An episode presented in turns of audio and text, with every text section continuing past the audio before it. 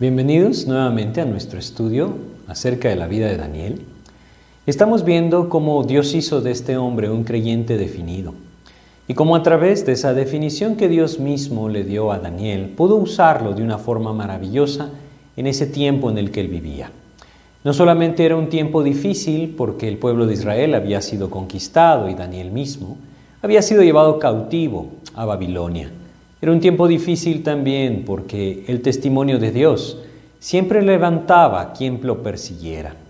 Es decir, un hombre como Daniel, quien definió su corazón para vivir solamente para el Señor, fue constantemente atacado por el mundo. No olvidemos que el mundo se levanta en contra de todo aquello que tenga que ver con Cristo y su palabra. Y cuando el creyente vive fiel al Señor, el mundo siempre le perseguirá. Vemos como Daniel fue cada vez más un testimonio vivo de lo que Dios quiere hacer en la vida de cada uno de aquellos que por la fe se acercan a Él. Y a través de lo que veremos hoy en el capítulo 5 del libro de Daniel, veremos cómo Dios llevó a este hombre a definirse a vivir por un propósito eterno, a vivir por lo eterno. Pero antes de comenzar nuestro estudio vamos a orar y pedirle a Dios que nos guíe para poder comprender el mensaje que Dios tiene para nosotros. Señor, te queremos agradecer esta oportunidad que tú nos das para compartir nuevamente tu palabra. Te pedimos que seas tú quien a través de tu Espíritu nos guía, Señor, y nos enseña a apropiar tu mensaje. Te pedimos y agradecemos en el nombre de Jesús. Amén, Señor. Entonces vamos a ver hoy, en el capítulo 5 del libro de Daniel, cómo Dios usó nuevamente a este hombre de una forma maravillosa. Y podía hacerlo porque el corazón de Daniel estaba dispuesto en las manos del Señor. A pesar de que este hombre tenía grandes responsabilidades dentro del imperio, Dios siempre lo usó como un testigo fiel de aquello que Dios anhelaba para aquellos que le seguían. Y el propósito de Dios fue siendo cada vez más claro y cada vez Dios lo fue cumpliendo en la vida de Daniel. En el tiempo en el que nosotros estudiaremos hoy en el capítulo 5, Daniel está en el reinado de Belsasar. Belsasar siendo el nieto de Nabucodonosor, era un rey que no conocía al Dios de Daniel. No solamente no conocía al Dios de Daniel, sino que, como veremos, era un rey que nos expresa claramente lo que el hombre natural, es decir, aquel que no tiene a Cristo, vive y busca constantemente en su vida. Él será un modelo en nuestro estudio de un hombre natural, es decir, aquel que no ha sido regenerado por Cristo. Y Daniel será, en contraste, como lo veremos hoy, ese hombre espiritual, aquel que porta el mensaje del Señor y tiene un testimonio vivo del Señor que le salvó. Dios anhela que nosotros también seamos portadores de su mensaje, que seamos testigos fieles y testimonios vivos de lo que Cristo ha hecho en nuestras vidas. Es por eso que podemos relacionar la vida de Daniel de una forma tan clara a la nuestra.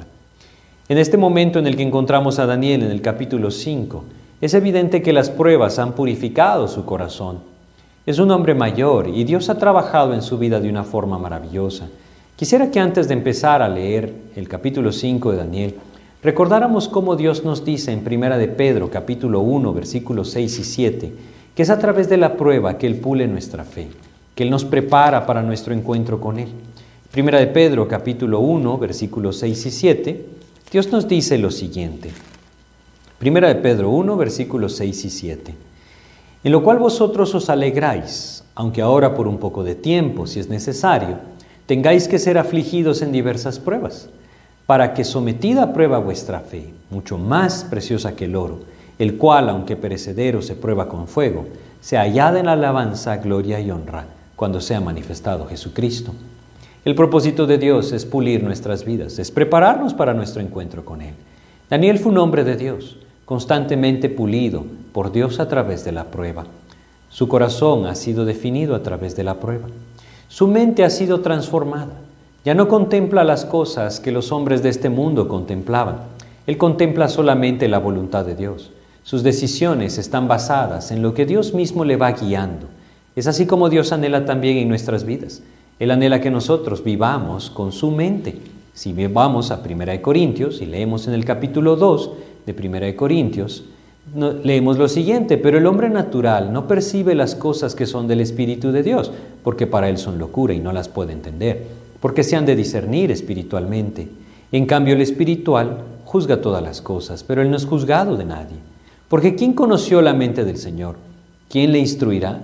Mas nosotros tenemos la mente de Cristo. Leímos en el versículo 16 que nosotros tenemos la mente de Cristo, aquellos que por medio de la fe hemos venido a Cristo, hemos sido redimidos por Él, hemos nacido de nuevo a través de la presencia del Espíritu Santo en nuestra vida.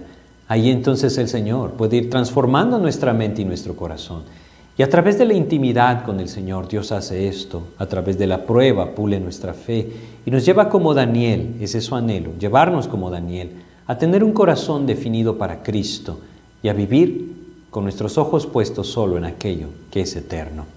La mente de Cristo era la mente de este hombre, o podríamos decirlo al revés, la mente de Daniel realmente era la mente de Cristo, porque Cristo le gobernaba, Dios mismo le guiaba, y a través de lo que Dios hizo en su vida pudo presentar un testimonio maravilloso ante el emperador que en ese tiempo estaba en el trono. Este, este emperador o este rey era Belsasar. ¿Quién es Belsasar? En el capítulo 5 de Daniel, vamos a ir a nuestro pasaje, en el versículo 1 nosotros leemos lo siguiente. El rey Belsasar hizo un gran banquete a mil de sus príncipes y en presencia de los mil bebía vino. ¿Quién era este rey Belsasar? Bueno, Belsasar era el nieto de Nabucodonosor. Él estaba en Babilonia, en el palacio, mientras eh, su padre estaba llevando campañas fuera de Babilonia. Él era por decirlo así, el segundo en el reino. Su padre era el primero. Pero él estaba en ese momento como el gobernante en Babilonia, porque su padre estaba fuera de Babilonia. Había heredado el trono. Él no había luchado por el trono, siendo el tercero en la, en la sucesión de aquel gran emperador Nabucodonosor.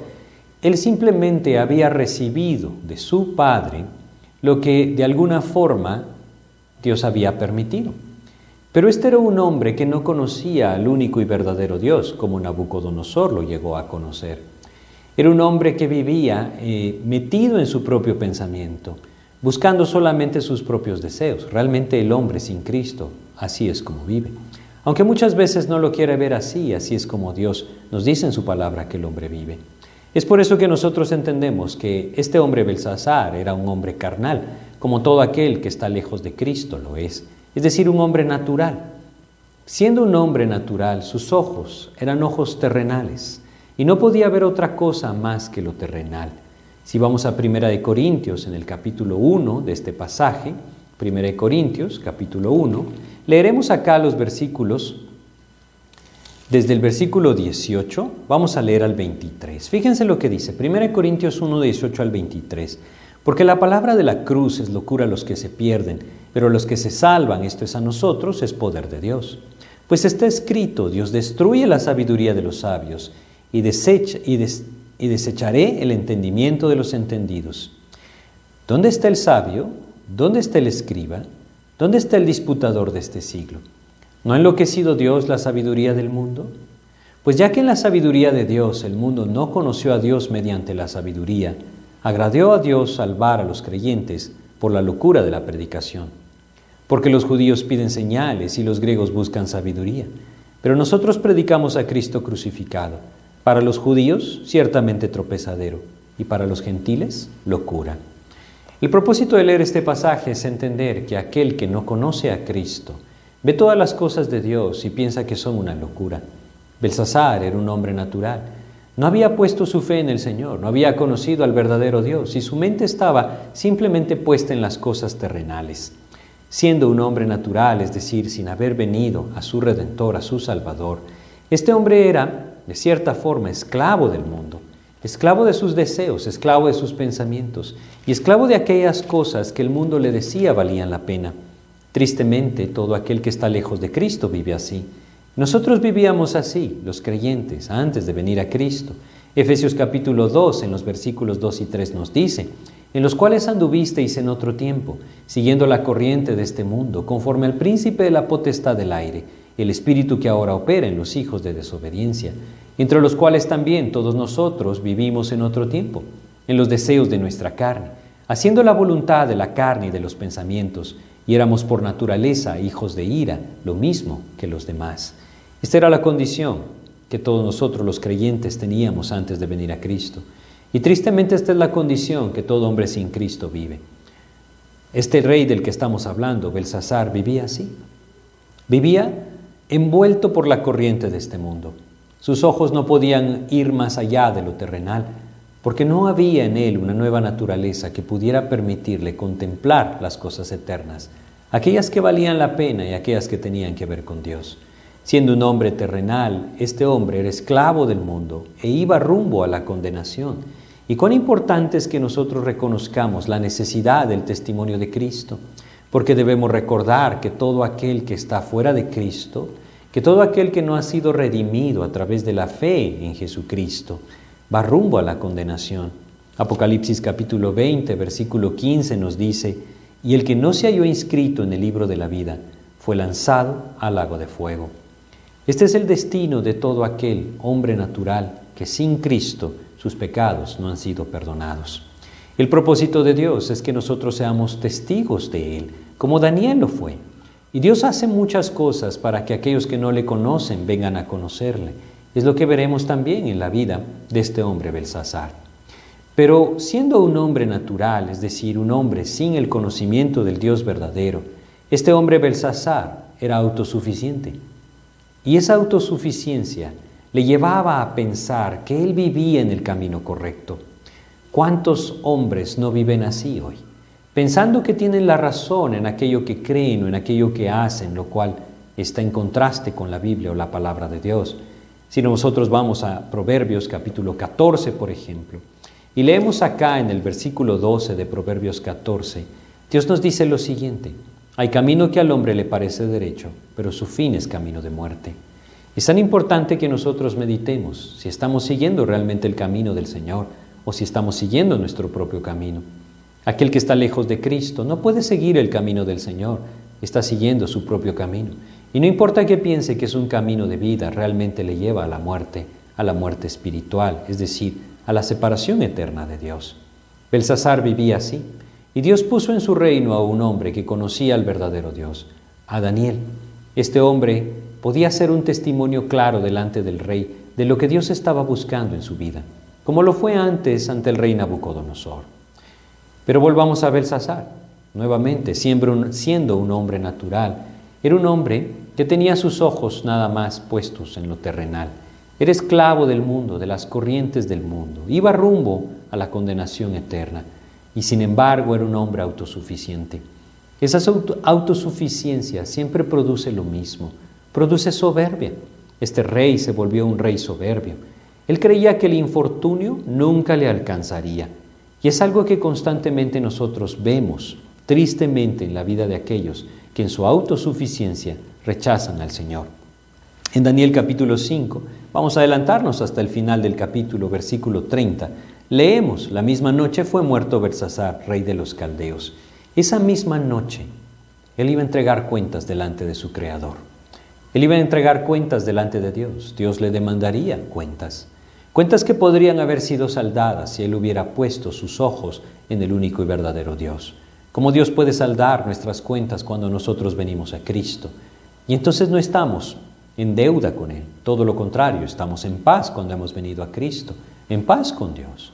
Belsasar entregaría cuentas a Dios esa misma noche y él pensaba que nunca, nunca el infortunio le alcanzaría. Qué tremendo es el engaño del enemigo en la mente y el corazón de aquellos que no han venido a Cristo. Les hace pensar que nunca les alcanzará el juicio o la consecuencia de su pecado. Pero esto nunca es así. La consecuencia del pecado siempre se manifestará. Tarde o temprano alcanzará la vida de aquel que ha rechazado al Señor, como lo hizo en la vida de Belsasar. Este hombre, viviendo en su soberbia, tenía un corazón endurecido, un corazón que iba más allá de tan solo un rechazo al Señor, un corazón que iba incluso a un menosprecio acerca de lo eterno, un menosprecio hacia aquellas cosas que tenían que ver con Dios. Si regresamos a Daniel capítulo 5, leemos nosotros lo siguiente. Vamos a leer acá, en Daniel capítulo 5, los versículos 1 en adelante. El rey Belsasar hizo un gran banquete a mil de sus príncipes, y en presencia de los mil bebía vino. Belsasar, con el gusto del vino, mandó que trajesen los vasos de oro y de plata que Nabucodonosor su padre había traído del templo de Jerusalén, para que bebiesen en ellos el rey y sus grandes, sus mujeres y sus concubinas. Entonces fueron traídos los vasos de oro que habían traído del templo de la casa de Dios que estaba en Jerusalén, y bebieron en ellos el rey y sus príncipes, sus mujeres y sus concubinas. Bebieron vino y alabaron a los dioses de oro y de plata, de bronce, de hierro, de madera y de piedra.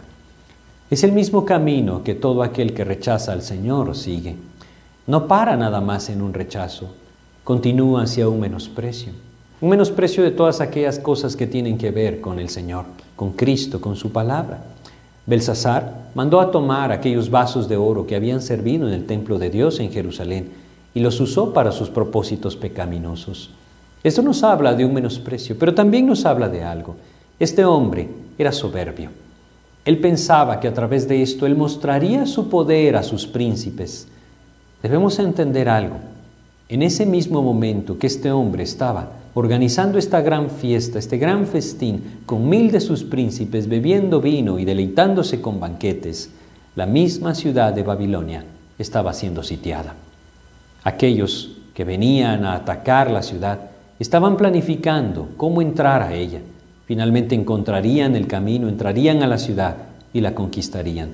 Esa misma noche, Belsasar, en vez de estar velando por su ciudad, en vez de estar buscando cómo defenderla, estaba deleitando su carne en el pecado.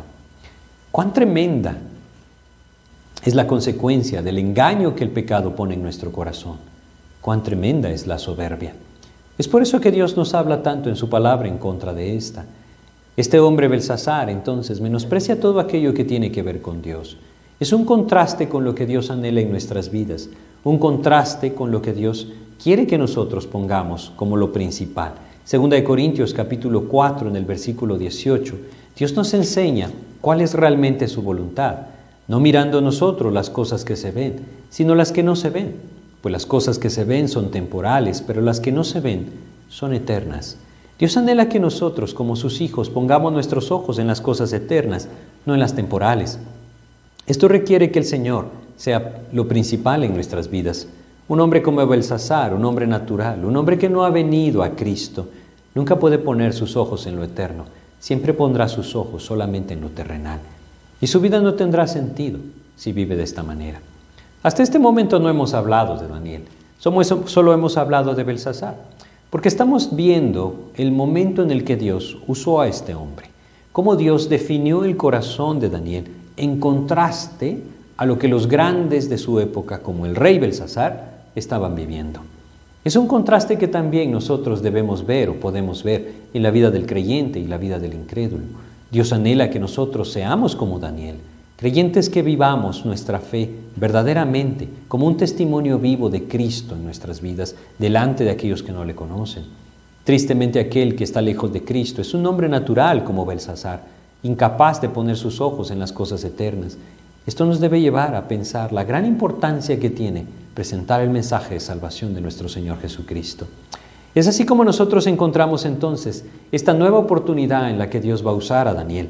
El rey Belsasar está en un gran banquete con todos sus príncipes, mil de ellos, deleitándose con vino, con comida, menospreciando las cosas sagradas o santas del Señor y pensando que nada, absolutamente nada, le podrá alcanzar. Es ahí entonces donde Dios trae el pago Realmente lo que Dios hace es una manifestación de su poder. Leamos los siguientes versículos de Daniel 5, versículos 5 al 9 nos dice, En aquella misma hora aparecieron los dedos de una mano de hombre, que escribía delante del candelero sobre lo encalado de la pared del palacio real, y el rey veía la mano que escribía. Entonces el rey palideció, y sus pensamientos lo turbaron, y se delevitaron sus lomos, y sus rodillas daban la una contra la otra. Es decir, esto nos expresa que este hombre temió grandemente, un temor que lo hizo temblar, que lo hizo temer por su vida. Sin embargo, vemos que esto no lo llevó a clamar al Señor. Y es importante que nosotros notemos que hoy en día hay muchas personas que solamente se acercan al Señor o pretenden hacerlo cuando hay algún conflicto, algún peligro o algo en sus vidas que les haga ver una necesidad más allá de sus fuerzas. Esto no es lo mismo que rendirse al Señor y debemos ser cuidadosos con esto. Si viendo se utiliza muchas circunstancias en nuestras vidas para traernos a sus pies, debemos entender que Dios no es un amuleto. Y nunca debemos acercarnos a Cristo de esta manera. Lo que Él anhela es que nuestro corazón realmente se rinda a Él y que entonces Él pueda tomar control. Tristemente Belsasar no lo hizo, a pesar de que temblaba su cuerpo de temor. No se volvió al Señor, sino todo lo contrario, echó mano de sus sabios. Es lo que nosotros leemos. Veremos acá, en el versículo 7 y 8, el rey gritó en alta voz que hiciesen venir magos, caldeos y adivinos. Y dijo el rey a los sabios de Babilonia, cualquiera que lea esta escritura y me muestre su interpretación, será vestido de púrpura y un collar de oro llevará en su cuello, y será el tercer señor en el reino.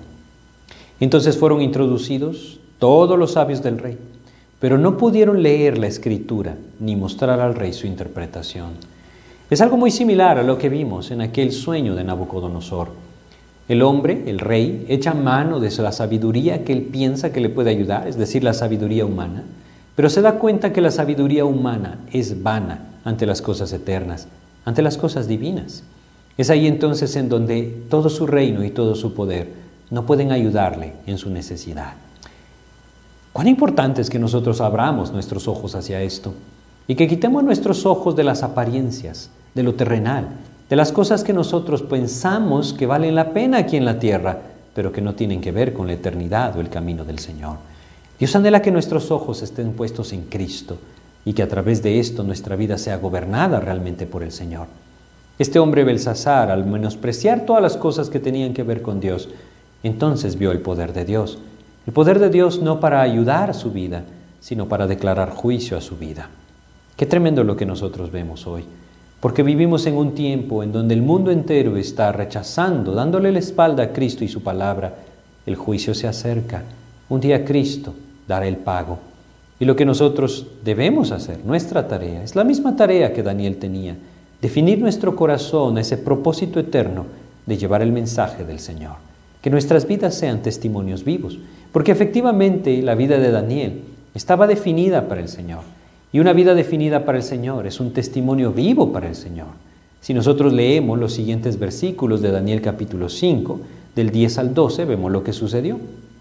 La reina, por las palabras del rey, es evidente que esta reina no es su esposa, es quizá su abuela, porque ella conoció a Nabucodonosor y conocía a Daniel, dice lo siguiente, la reina, por las palabras del rey y de sus príncipes, entró a la sala del banquete y dijo, Rey, vive para siempre. No te turben tus pensamientos ni palidezca tu rostro. En tu reino hay un hombre en el cual mora el espíritu de los dioses santos. Y en los días de tu Padre se halló en él luz e inteligencia y sabiduría, como sabiduría de los dioses, al que el rey Nabucodonosor, tu Padre, o oh rey, constituyó jefe sobre todos los magos, astrólogos, caldeos y adivinos, por cuanto fue hallado en él mayor espíritu y ciencia, y entendimiento para interpretar sueños y descifrar enigmas y resolver dudas. Esto es en Daniel, al cual el rey puso por nombre Beltzazar.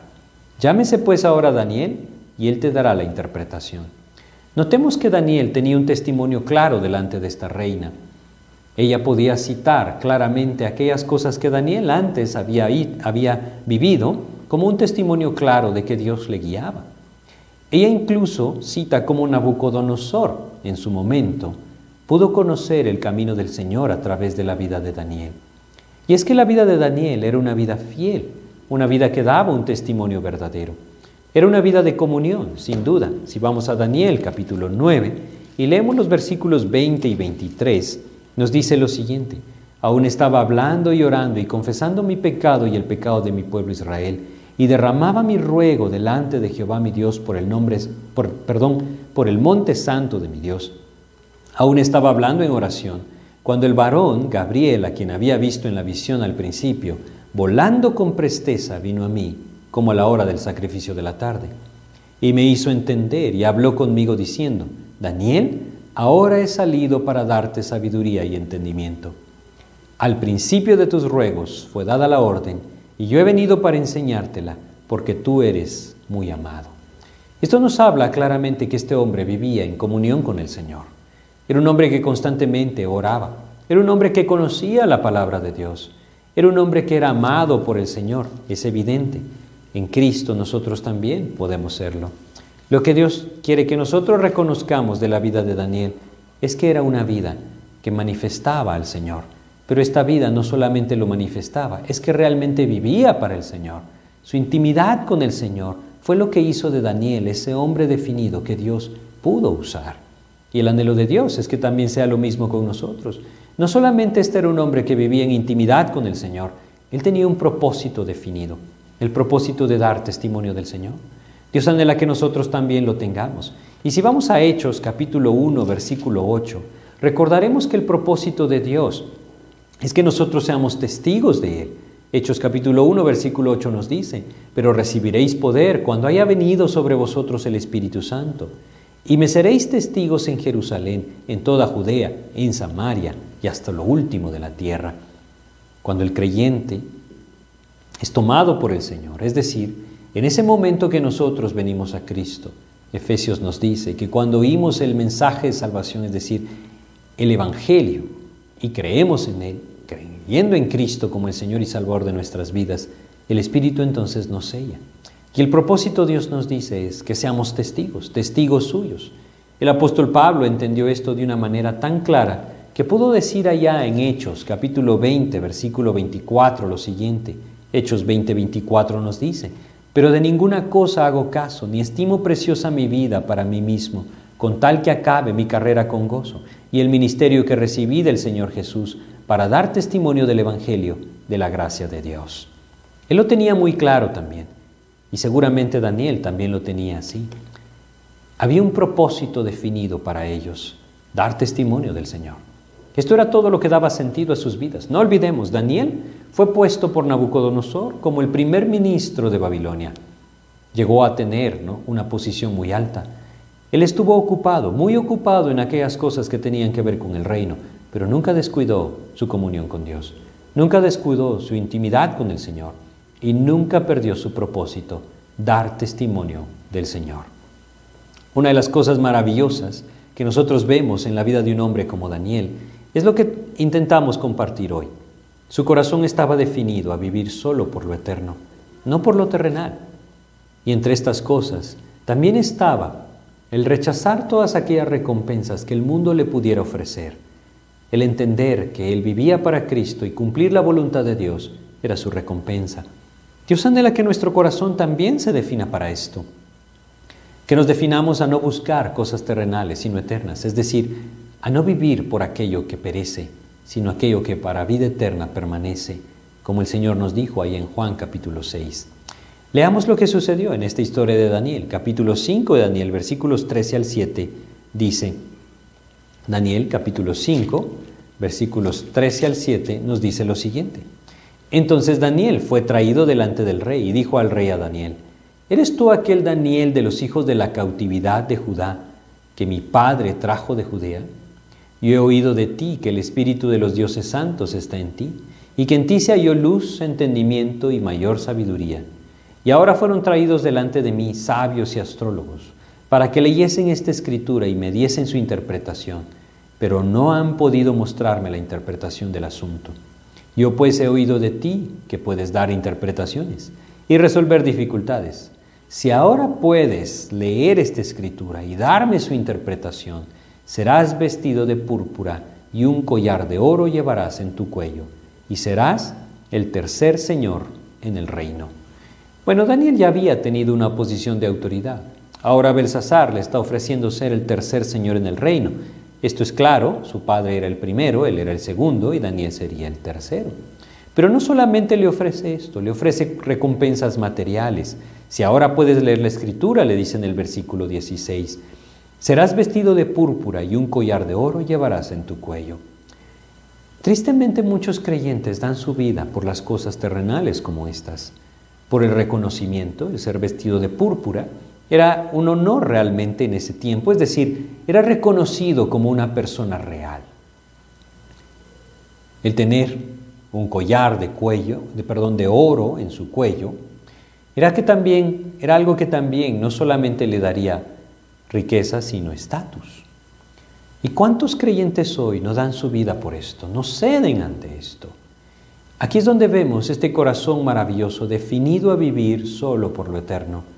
Fíjense lo que Daniel responde a la propuesta de Belsasar, versículo 17. Entonces Daniel respondió y dijo, delante del rey, tus dones sean para ti, y da tus recompensas a otros. Daniel simplemente le dice, no me interesa, no me interesa lo que tú me puedas recompensar, no me interesa lo que tú me puedas dar. Lo que yo estoy aquí para cumplir el propósito de Dios. Por eso termina diciendo el versículo 17, leeré la escritura y te daré la interpretación.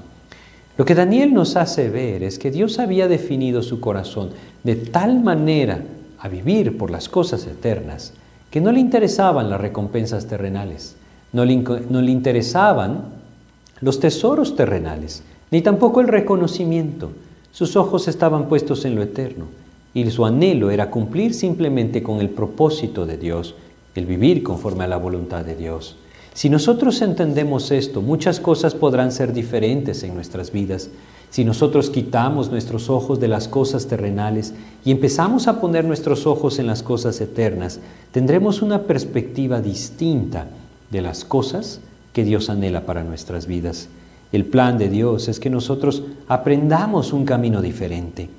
Quisiera que fuéramos a Génesis capítulo 14 y en Génesis capítulo 14 leyéramos el versículo 23. Génesis capítulo 14, versículo 23. Este pasaje nos habla de Abraham. Abraham fue a rescatar a su sobrino Lot de aquella confederación de reyes que habían atacado Sodoma y Gomorra, donde Lot vivía. Cuando regresaban victoriosos, el rey de Sodoma le ofreció riquezas como recompensa a Abraham. Y él dice en el versículo 23 de Génesis 14, que desde un hilo hasta una correa de calzado, nada tomaré de lo que es tuyo, para que no digas, yo enriquecí a Abraham. Esto no era orgullo, esto era santidad. Él no tenía o no quería tener nada que ver con el mundo ni sus riquezas. Daniel tampoco. Daniel no quería tener nada que ver con el reconocimiento que el mundo le podía ofrecer o con las recompensas materiales que el mundo le podía dar. Debemos reconocer en nuestras vidas nosotros lo mismo, que si damos nuestra vida por el reconocimiento terrenal o por las recompensas materiales, estaremos de alguna u otra manera tentados a ceder la fidelidad al Señor. Porque esta es la manera en la que el enemigo trabaja. Constantemente nos ofrece cosas para que nosotros cedamos. Cedamos a lo que realmente Cristo quiere para nuestras vidas, a lo que es la voluntad de Dios. Recordemos la manera en la que Satanás se presentó delante de nuestro Señor Jesucristo. Ahí en Lucas capítulo 14, nosotros lo leeremos, Lucas capítulo 14, vamos a leer el versículo 6, perdón, Lucas 4, Lucas capítulo 4, versículo 6 nos dice, y le dijo el diablo, a ti te daré toda esta potestad y la gloria de ellos, porque a mí me ha sido entregada y a quien quiero la doy, si tú postrado me adorares, todos serán tuyos. En esta tentación Satanás le ofreció al Señor todos los reinos de la tierra. Él es el rey de reyes y señor de señores. Sin embargo, Satanás sabía lo que estaba diciendo. Él quería mover el corazón para que esa recompensa terrenal, esa recompensa automática pudiera ser alcanzada a costa de abandonar el plan del Señor. Por supuesto que el Señor Jesucristo no caería en esta trampa y Él anhela que nosotros tampoco caigamos, que nuestros ojos se eleven por encima de las cosas de este mundo y que no las busquemos, porque cuando nosotros las buscamos somos susceptibles a la tentación pero si nuestros ojos están puestos en Cristo y en lo eterno, no nos interesarán las cosas terrenales. Hoy en día, tristemente, hay muchos que equivocadamente buscan al Señor para obtener bendiciones materiales o recompensas terrenales. Ese no es el camino de Cristo. Cristo vino a salvar lo que se había perdido. Cristo vino a dar vida eterna a las almas perdidas. Él no vino a ser ricos a cada uno de nosotros. Debemos entender que esta es una corriente completamente apartada de la palabra de Dios, esa corriente de la prosperidad. El anhelo de Dios es que nuestros ojos estén puestos en lo eterno. Vamos a Colosenses, capítulo 3 de Colosenses, y leamos acá los primeros tres versículos de este pasaje.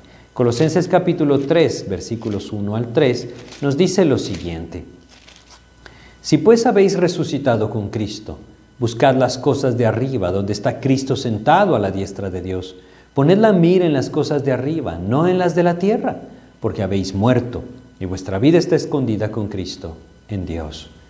Belsasar es un contraste. Belsasar ponía sus ojos en las cosas terrenales.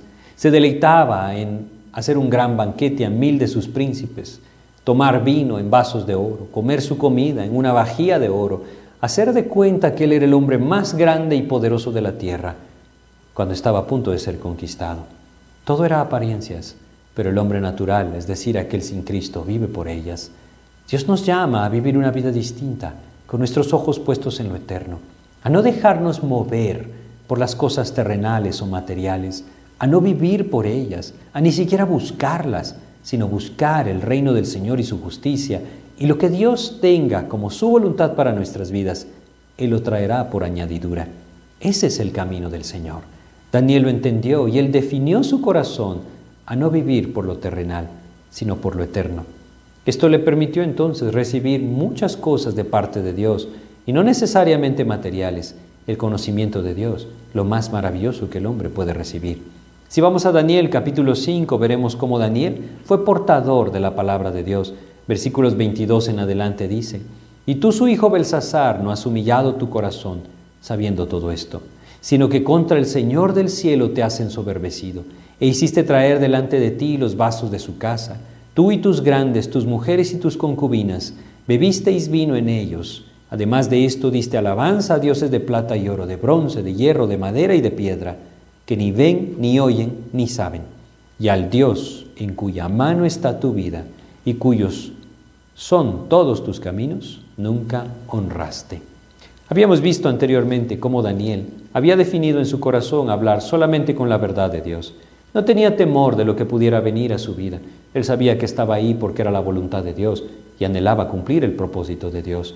Si sus ojos hubieran estado puestos en lo terrenal, hubiera tenido, perdón, un cuidado sumo de no ofender a este rey, pero sus ojos no estaban puestos en lo terrenal, estaban puestos en lo eterno, y lo principal sería dar a conocer ese mensaje eterno, el mensaje de arrepentimiento, el mensaje de salvación.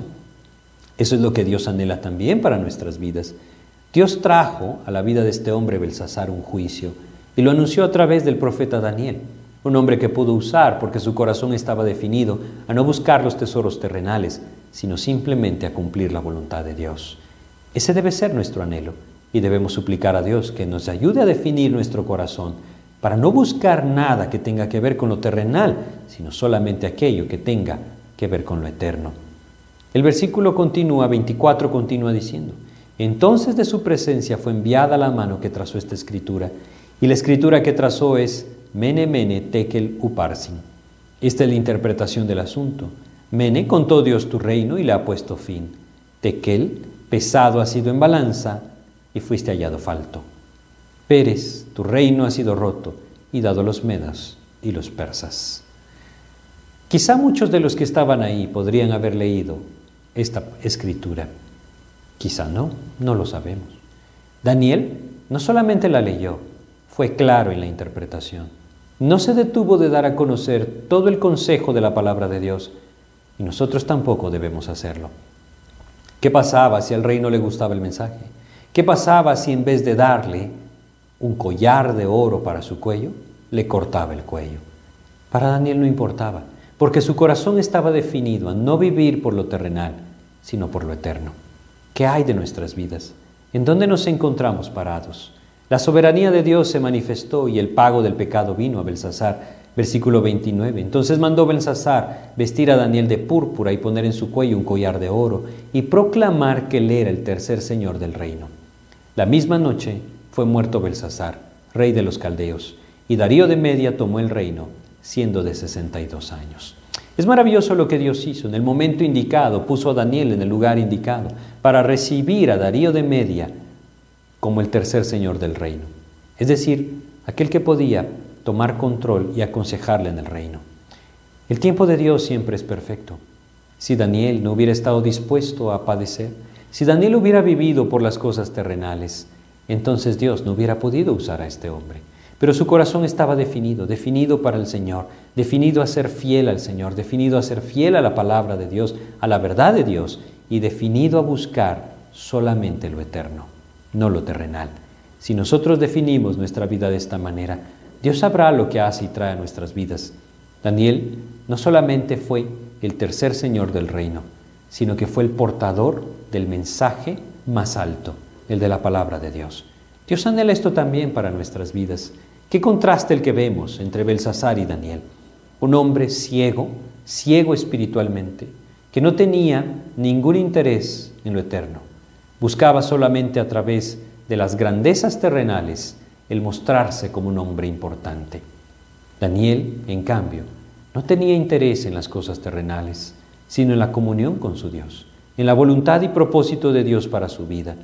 Él definió su corazón para vivir solo por lo eterno. ¿Dónde estamos nosotros parados? ¿Cuál es nuestra posición? ¿Con quién nos identificamos?